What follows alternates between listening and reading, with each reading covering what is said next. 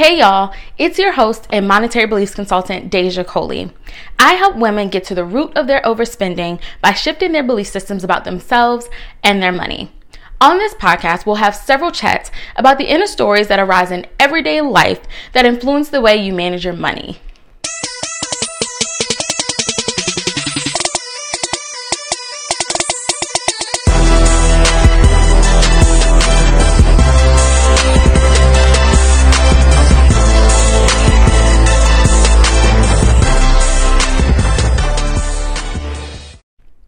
Welcome to episode five of the Déja Coley podcast.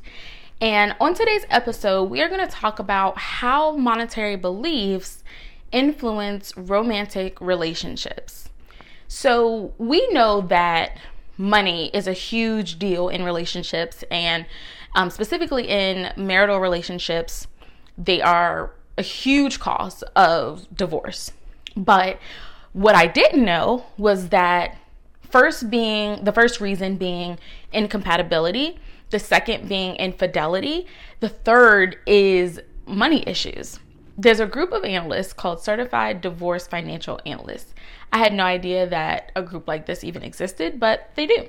And so they did a survey where incompatibility was found to be 43% the cause of divorce, with infidelity being 28%, and money being 22%. Now, when I saw these stats, I was like, oh wow, like infidelity and money issues are like neck and neck. And who would have ever thought that money issues and infidelity would be so close. At least I, I, I didn't. Now maybe y'all knew, but I didn't. I had no idea. And so um, one of the survey participants actually shared that many couples lack the communication skills that are required in order to navigate the financial disagreements that may come up within their relationship. And um, certified dating coach Damona Hoffman also uh, shared that whenever money is involved in these relationships, that is really when people's values and their goals are revealed. I see this in my work all the time. And it's usually not the entire couple that I work with, but usually the woman in the relationship um, who is coming to me and trying to improve their money management, achieve the goals that they have for themselves. And we actually start to uncover a lot more, even about their relationships because it all works together and it's all in tandem. I don't believe that couples should or shouldn't share their money based off of whether they're married or unmarried because the reality is is that a couple could be married um, but have some financial struggles that, you know, that make managing money together very difficult. Um, and there could be an unmarried couple that does a phenomenal job at managing their money because it's, it's at the end of the day, and this is another conversation for another day, but our society places way too much emphasis or importance on marriage um, in ways that really just don't even matter. It doesn't really matter if you're married or not. You guys could do a really great job of managing your money together, or you could completely suck at it. And marriage isn't going to be the thing to change that. My belief is that regardless of, you know, whatever their marital status is, is that if the couple doesn't have insight into each other's finances, then I don't think it's a good idea for you to manage your money together. One of the things that I want people to think about, right? If you and your partner are sharing credit cards, or if this is something that you want in a relationship, consider what happens when they get swipe happy, right? What what happens then? And there are one or two there are one or two, you know, things that can happen. The first is going to be the ideal situation. Oh, they get swipe happy and then they correct their mistakes. Okay, that's pretty straightforward. But what happens if they don't do that, right? I think what happens next, you know, what choices um, you or your partner makes is going to be heavily dependent on uh, your own values. And in my experience, the result is not usually the ideal case. What I normally see happen is one of the partners um, allows their partner access to their financials. And maybe not their entire you know bank account or things like that but let's say they just provide them access to a credit card. Um that person usually does not own the responsibility of repayment. And it's a really unfortunate thing to watch happen because so often we can be in a situation and struggle to see the dynamics of that relationship and what's really going on versus when we are looking on the outside, we can see things a lot clearer, especially because we don't have some of the emotional connection and ties to what's really going on. And so sometimes you know the the people I work with can't identify what's actually really even going on here. And what I see is a partner who is giving and selfless, yet being taken advantage of. And so I think from where I sit, there are, if not, there's at least one limiting belief that I'm usually able to see happening um, or I can see someone who has a limiting belief about themselves um, that that shows up in this very situation. You're probably the breadwinner in your relationship. But historically, we all know that men have been breadwinners just over time in history. And I mean, there are lots of reasons that could be. Some of it being, you know, gender pay gaps, um, just the history of where we come from, where women were not allowed to work and um, women had to solely rely on um, the income of men in order to have a life at all, um, or I should say, live a um, a life where their basic, their very basic needs are met. And so, um, there there is now data that supports and shows that women are now surpassing men when it comes to their incomes and I think this is something that as women we should be really proud of. We have every right to be proud of where we've come from and where we are now. We've made so many large advancements. I mean, to think back to the 1960s where women couldn't even open a bank account on their own. And I think about 1960s and I think about like like that was my parents' age. So like my grandma, you know, my grandmothers probably experienced that. I, that's crazy. It really wasn't that long ago. Even with all of these advancements, it is in no way an invitation for you to be taken advantage of. I need you to know and recognize that you are so much more than a breadwinner and that the value that you have is so much greater than just being able to help someone else in a monetary way. And like I said, I normally see women who are breadwinners honestly having to take kind of clean up the mess for their male counterparts. And I also need you to know that you deserve a partner who is going to own their mistakes and who is not going to leave you to deal with the consequences of that. It could look like you taking the hit for a late payment or for something hitting collections, and, and you don't deserve that. Now, I believe in life lessons, and I also believe in natural consequences. And something doesn't have to be someone's fault in order for there to be consequences that you just naturally may have to to take. And so in this situation, let's say you, you know, do allow your partner to spend and use on your credit card. Um, and let's say they don't they don't own, you know, repaying it. Well, the lesson here is, you know, of course not to do it again, but the consequence is that the consequence could be, right? This is not 100%. I, my hope honestly is that you do have a partner that will that will own their debts and and do right by I mean themselves, right? Because that's not that probably isn't the best uh, character anyway. Um, and I'm not referring to situations where someone is in a situation that prevents them from being able to do that. I mean like situations where they were swiping on your card and then after a while you know, they kind of forget all about you, but yet they are out here living their very best life. So, you know, I believe in those natural consequences. And that natural consequence may be just that you have to take, you know, you have to fit the bill for that. You have to foot the bill. And lesson learned, right? And it it it sucks, but lesson learned, right? You won't do it again. That I'm confident in. Cause you're gonna think about the fact that you had to you know, clean up somebody else's mess in order to get out of it. But in these situations, it's really important and, and almost vital, actually, that you consider your boundaries, right? Recognizing now what you will allow your partner to do and not to do.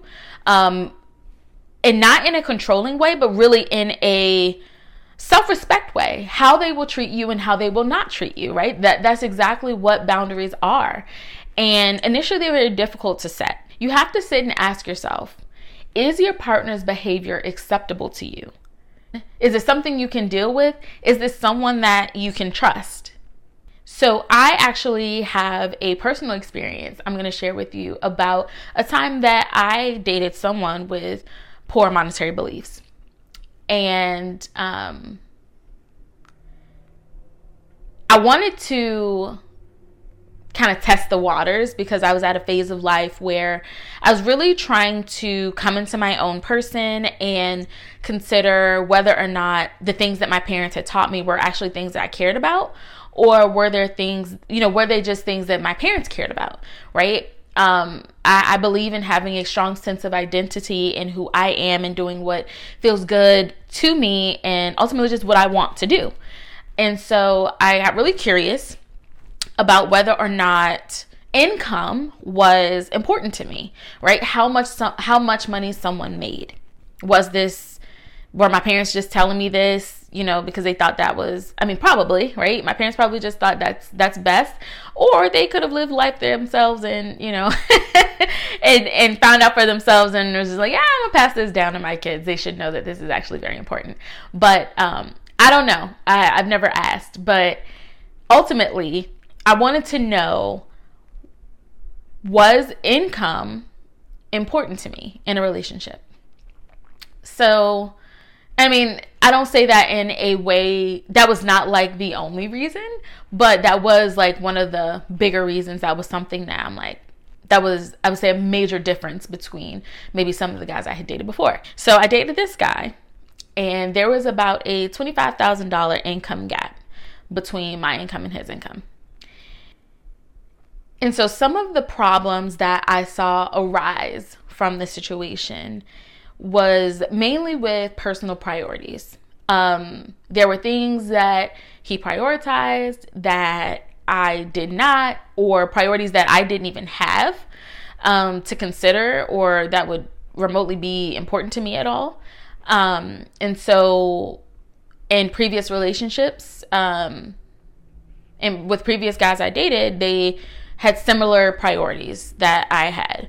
And so that was one thing that was a major difference. And so, you know, the money that was coming in, there were priorities that, you know, that had to be spent on. And I am not ashamed to say that I am a that I expect to be a priority. And actually, that's not weird to say at all. I expect to be a priority in any relationship that I'm in friendship, um, romantic relationship, like family familiar relationship you know certain ones not you know every single family member has to make me a priority.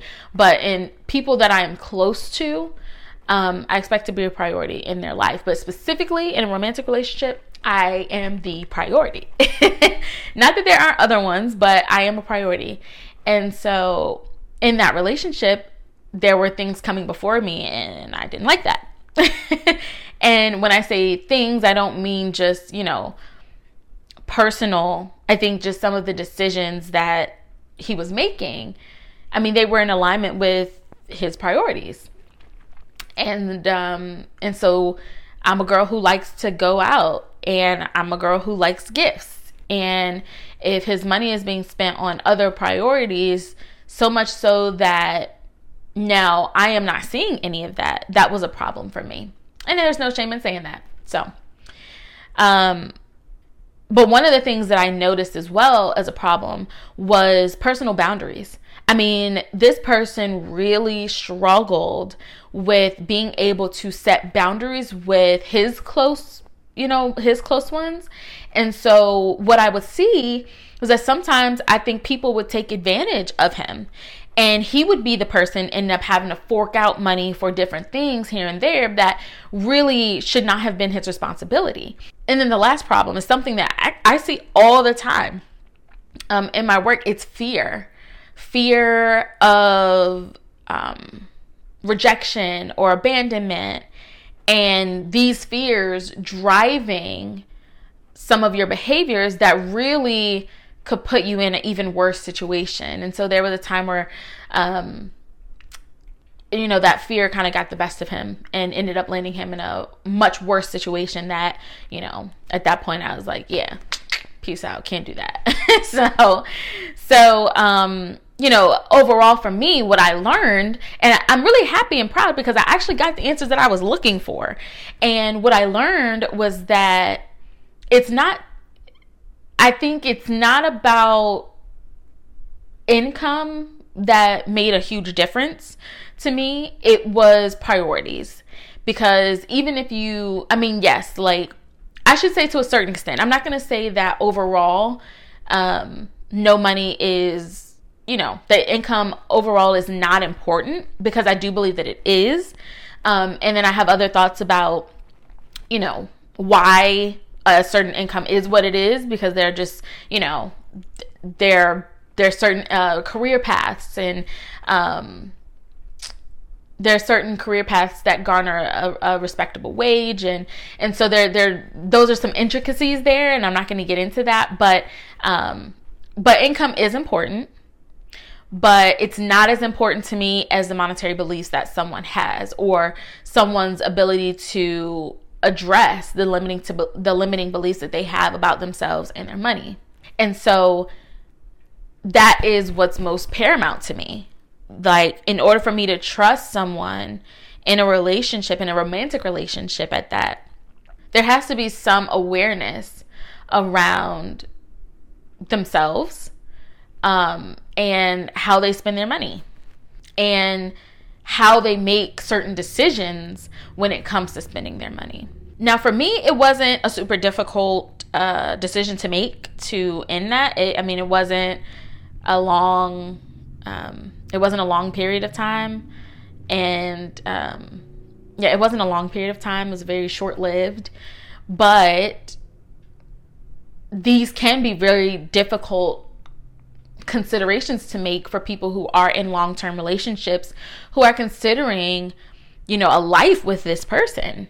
Um, it's also difficult to accept people for who they are showing you that they are. And we, I mean, we, we all do it. You know, we all see pieces of people that we kind of turn a blind eye to because some of the other things about them seem more appealing to us. We think that we can just ignore those things until we can't anymore. And at that point, it ends up having a more grave impact on us because of our emotional attachment now that we have to this person. Or not even the person sometimes it's the the plan the dream that we have. And that's something i see as well. People having these dreams and plans and the possibility of them not coming through or coming alive can be really scary for people. And sometimes, like I said, sometimes it's not about like the person. It's just about the dream and the plan that you had in mind. And whenever your plans fall apart, it's almost like it feels like grief. At least for me, it does. it feels like grief when you think and you dream about this thing that's gonna happen and when it's gonna happen and how it's gonna happen. And when it doesn't, there's a sense of loss around that. But grief is something that you can heal from. Um, and maybe not the same like you may not be the same as you were before and and honestly sometimes hopefully not um because i think i mean i think life has so many lessons to teach us and there's so many things that come up for us um in those in, in some of our most painful moments but even still don't be afraid to start over to actually get what you deserve and what actually feels good to you. I know how scary it can feel to be alone. And I also know the feeling of feeling like you have to accept less than out of fear that you won't find anything else that aligns with you. That you think that what you have right now is it, even though you know it's not enough. You deserve your dreams to be fulfilled. You deserve to have exactly what you want. And people will either get with it or get lost. So, this wraps up this week's episode. The podcast is available on YouTube and all major podcasting platforms, so don't forget to like, share, follow, and subscribe.